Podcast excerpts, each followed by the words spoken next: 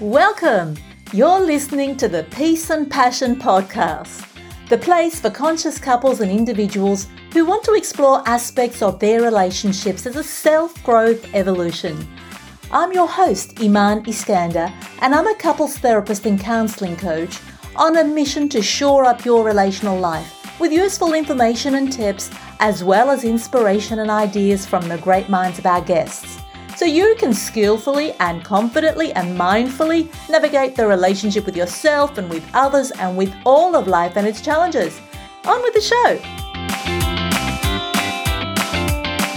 Welcome to the Peace and Passion podcast. By the time you get this, it's gonna almost be Christmas. And what does that mean for you? Well, it means the good stuff, the presents, the food, the meetings, the connections, the parties, and the glitter and the buzz that's in the air. But it can also be very stressful time for a lot of people. So, what do you do when that buzz is actually just a bunch of busyness? Well, Christmas can cause stress, no doubt about that. For many people, it's a time of stress. And so, this episode is about how you tackle the stress. I want you to know that your stress impacts everyone. We're going to talk about how it impacts you and we're going to talk about how it bleeds into your relationships and the way that you show up, and also how you behave in a very reactive way when you're stressed. Let's tackle Effie's problem. Now, you might be just asking me, who on earth is Effie? Well, she's nobody and she's everybody. She's a generic character that I've made up and she's actually a composite of many people that I know. It just makes it so much easier to talk about the human problem when you've got a name to refer to. So, welcome, Effie. Well, she walked into my practice and she was completely overwhelmed, completely discombobulated, as I like to say. Her cup was full. It was full from work because she had a busy job. There were demands and deadlines, and she was part of a team that was not so functional. She was needing help. They weren't giving help. There was a lot of not so fabulous things. she was often teary and she was dealing with dynamics that really weren't serving her, a lot of dysfunctionality at work. So that was not a good place to be. Certainly wasn't the place to run away to when you're feeling bad. As for home, well, you know, she had the kids and they've got their needs, and kids don't always behave the way you want them to. They did their thing. And the routines were a little bit topsy turvy right now with this buzz of Christmas happening.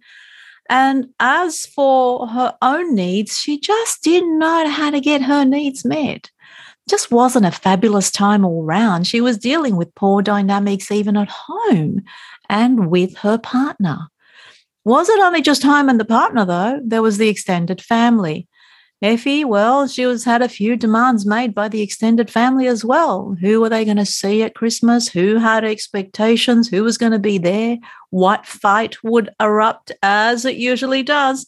And to top it all off, she had elderly folk that she was minding. So she needed to kind of carve out some time and give them some extra attention as well. All of this in an already very busy schedule. So it's not really surprising. She was overtaxed. She kind of was overloaded. And then she had to buy all the presents for Christmas as well the deadlines, the commitments, the shopping, and I could go on and on. Effie just was in a bad way. She wasn't really very happy with the way life was at the moment.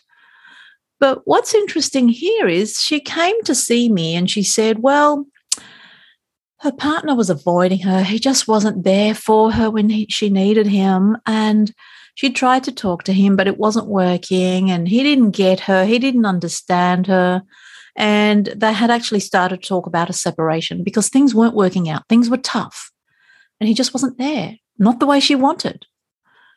Yeah, but it's very interesting because I also spoke to him.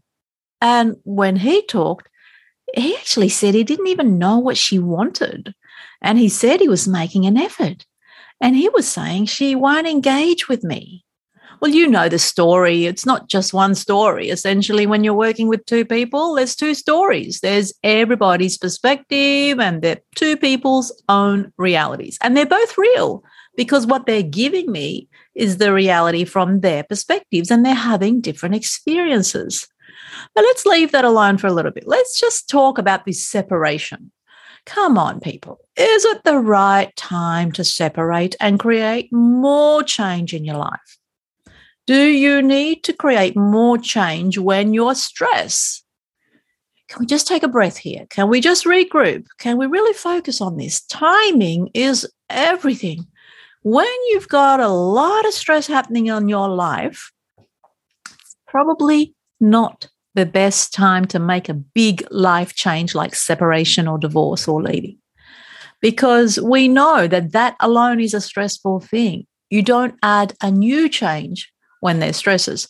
You know, the top five stresses in our human existence are all about change, creating change, change from one thing to another, from life to death. Death is a stressor. From being together to divorcing, that's a major life change. Moving, moving house from one location to the other and picking up all your bits and pieces and shifting your life to another location. Or a major illness or a disease that can really turn your life upside down, just like losing your job and having to start a new one. So, separation is one of those changes. I just don't think it's a good idea to talk about separation when life is so hectic. Doesn't mean you shouldn't separate. You can separate when you want. I just wonder about the timing. Us.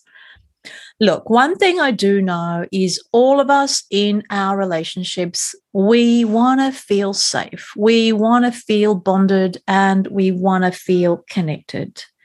That's really important to our human existence and to relationships. All right.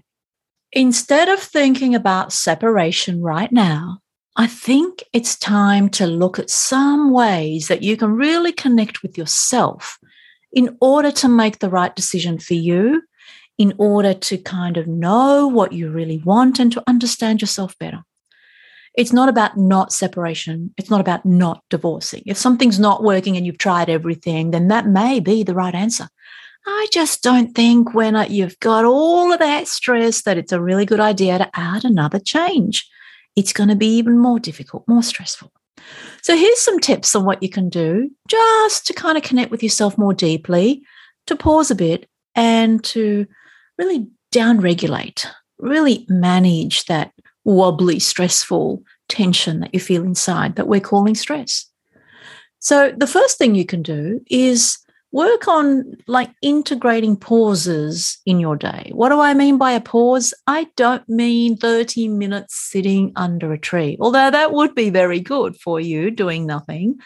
However, I am talking about purposeful pauses, moments, intentional moments where you can take a breath and regroup and connect internally. Just that one long, slow inhale and an even longer exhale, if you can do that that's going to do something magical inside your body. It's going to settle things. You're going to feel an internal settling.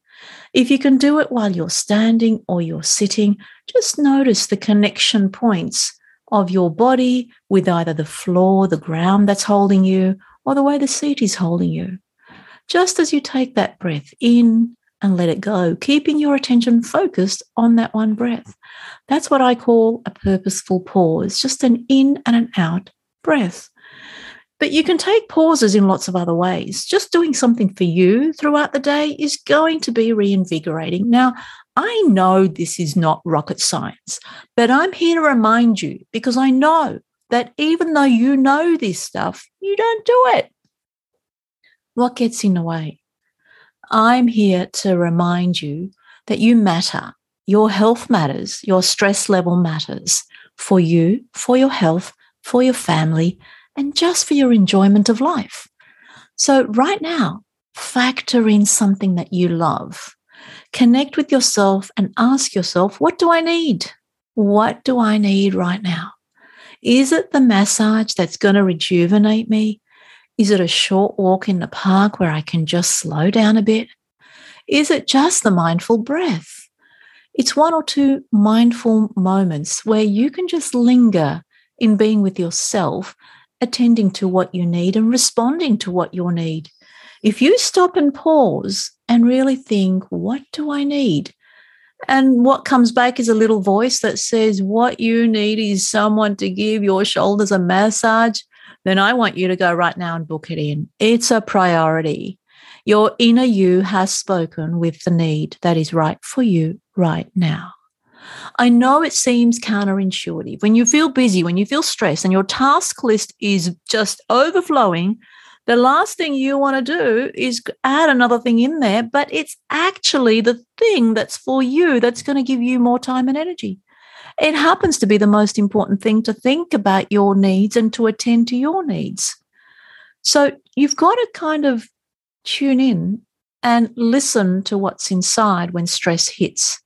So the first message is attend to you rather than focusing on him or her or them or other people. Attend to you, ask two questions What do I need? And then the second question is My cup is full. What can I take out? So that's a really important question, too, because when your cup is full, you don't have to do it all now. We need to recognize that the stress in life is really a message that things are not okay. So we need to respond to that and take something out.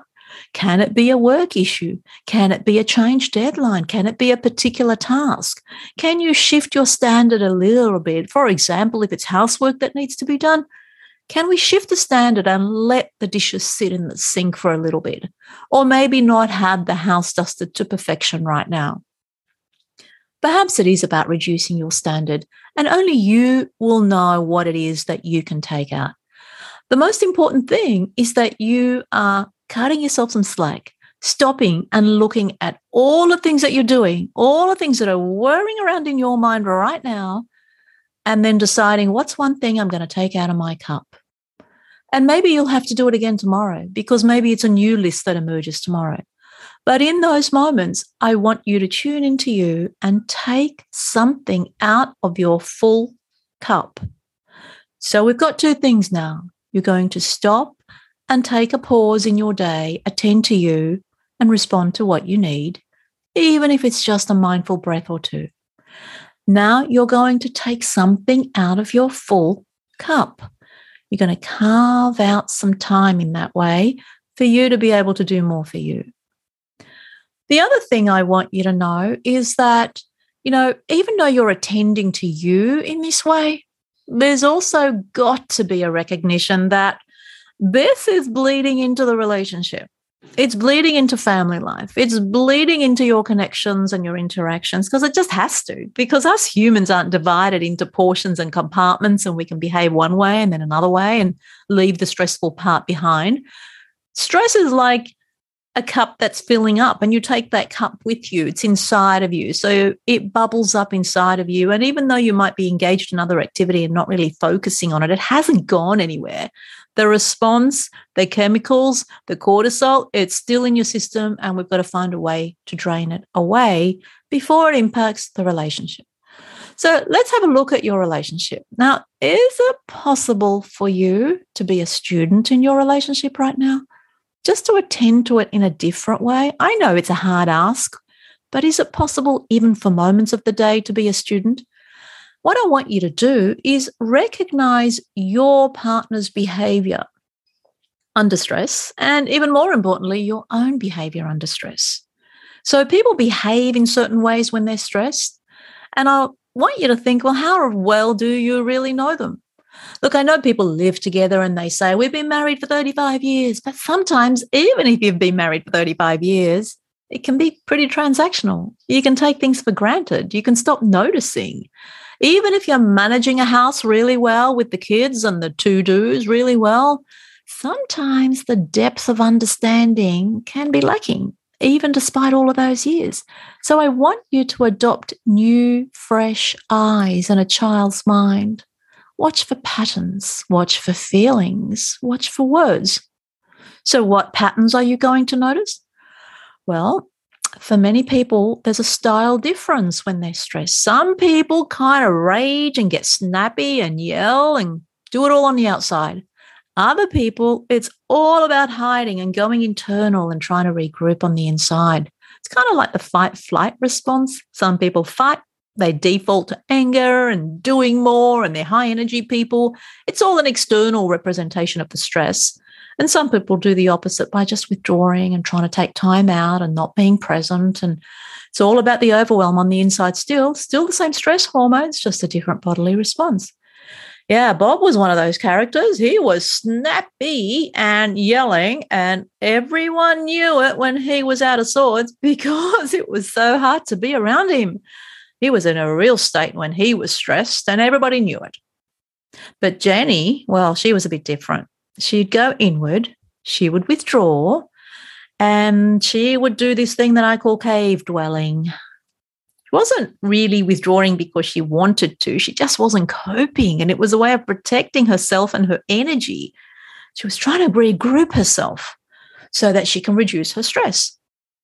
And if you took that away and made her come out, then you're actually removing her coping strategies. And then it's almost like feeling naked. You've taken the one thing that makes me feel safe.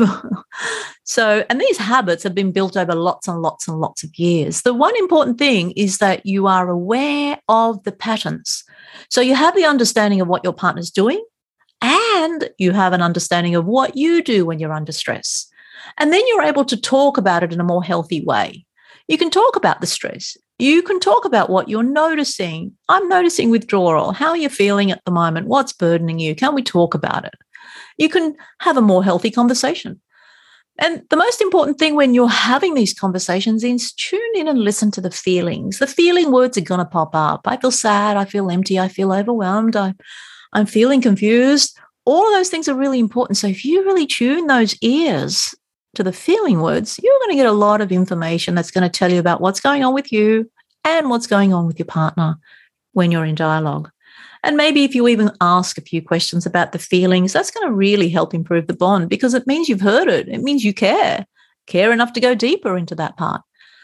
And the other thing I want you to listen for and tune into is something that I call the yes but response. Now, I'm going to tell you a little bit about that in the next episode.